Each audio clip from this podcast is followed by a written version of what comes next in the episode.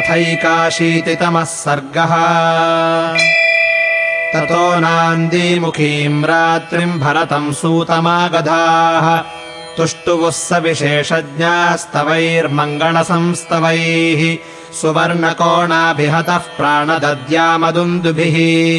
दध्मुः शङ्खांश्च शतशो वाद्यांश्चोच्चावचस्वरान् स्वतूर्यघोषः सुमहान् दिवमापूरयन्निव भरतम् शोकसन्तप्तम् भूयः शोकैररन्धयत्।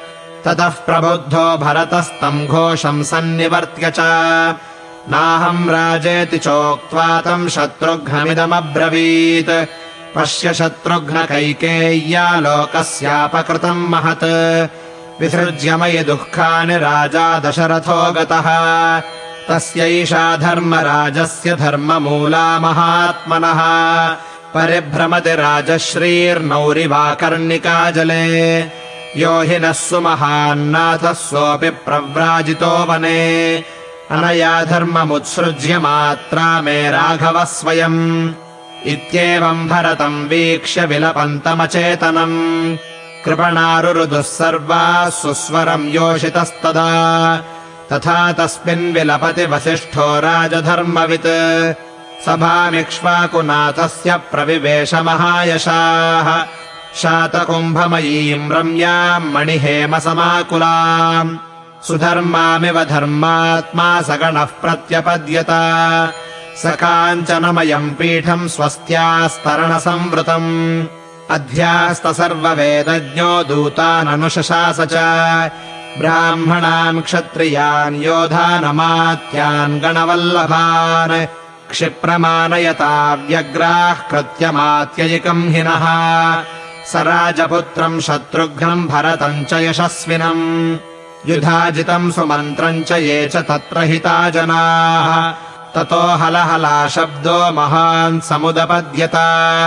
रथैरश्वैर्गजैश्चापि जनानामुपगच्छताम् ततो भरतमायान्तम् शतक्रतुमिवामराः प्रत्यनन्दन् प्रकृतयो यथा दशरथम् तथा। ह्रद इव तिमिनागसंवृतस्तिमितजलो मणिशङ्खशर्करः दशरथसुतशोभिता सभा स दशरथेव बभूव सा पुरा। इत्यार्षे श्रीमद् रामायणे वाल्मीकीये आदिकाव्ये। अयोध्याकाण्डे एकाशीतितमः सर्गः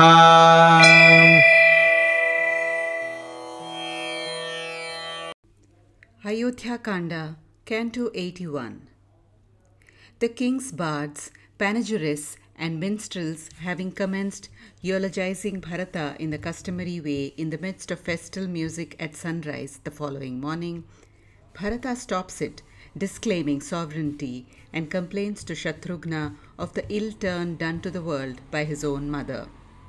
In the meantime, sage Vasishtha enters the royal court and sends messengers to Bharata urging him to be present in the court. And in response to his call, Bharata, accompanied by Shatrughna and others, enters the assembly.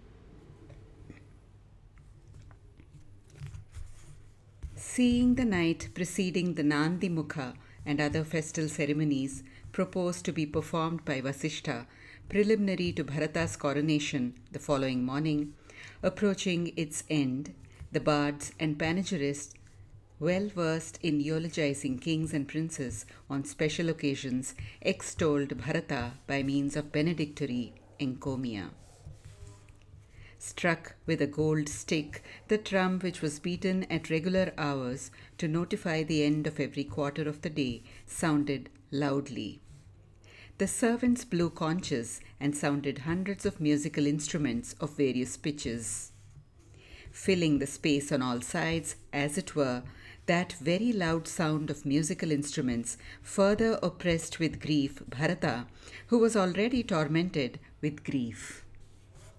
Causing that music to be completely stopped the moment he was roused as a result of it, and saying that he was not the ruler, spoke to the celebrated Shatrughna as follows See, O Shatrughna, the great wrong that has been done to the world by Kaikeyi.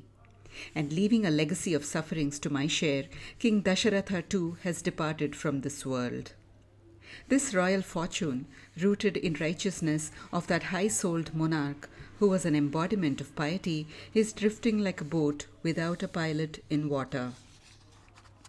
Even the celebrated Sri Rama, a scion of Raghu, who was undoubtedly our very great protector and lord, has been sent in exile to the forest by this very mother of mine, casting righteousness to the winds. Perceiving Bharata lamenting as aforesaid in a distracted state of mind, at that critical moment, all the women present in the gynecium piteously wailed at the top of their voice. While Bharata was wailing as mentioned above, the highly illustrious sage Vasishtha, who was well versed in the code of conduct prescribed for kings, entered the court of King Dasharatha, the ruler of the Ikshvakus. Accompanied by his host of pupils, the sage, whose mind was given to piety, got into the delightful council chamber, which was mostly built of gold and studded all over with pearls and precious stones of various kinds, and looked like Sudharma, the court of Indra, the lord of paradise. The sage, who had mastered all the Vedas, occupied a seat of gold covered by a cloth bearing the design of swastika, denoting good luck, and commanded the messengers as follows. So the tradition goes. Since there is some urgent business to be disposed of by us, please bring here promptly and quietly Brahmanas, Kshatriyas, warriors, ministers, troop commanders, Shatrughna, and the illustrious Bharata, with other princes, Yudhajit, one of the chief counselors nicknamed Vijaya, and Sumantra, as well as all other people who are friendly to Bharata. A great noise then burst forth from men approaching in chariots as well as on horseback and on elephants.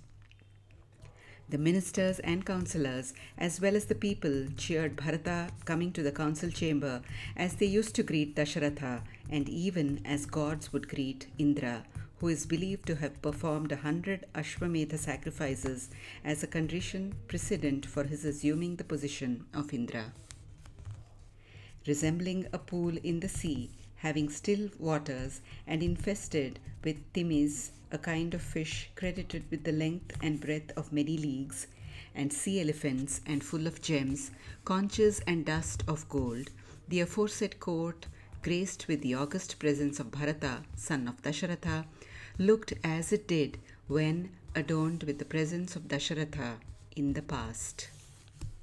Thus ends Canto 81 in the Ayodhya Kanda of the glorious Ramayana of Valmiki, the work of a rishi and the oldest epic.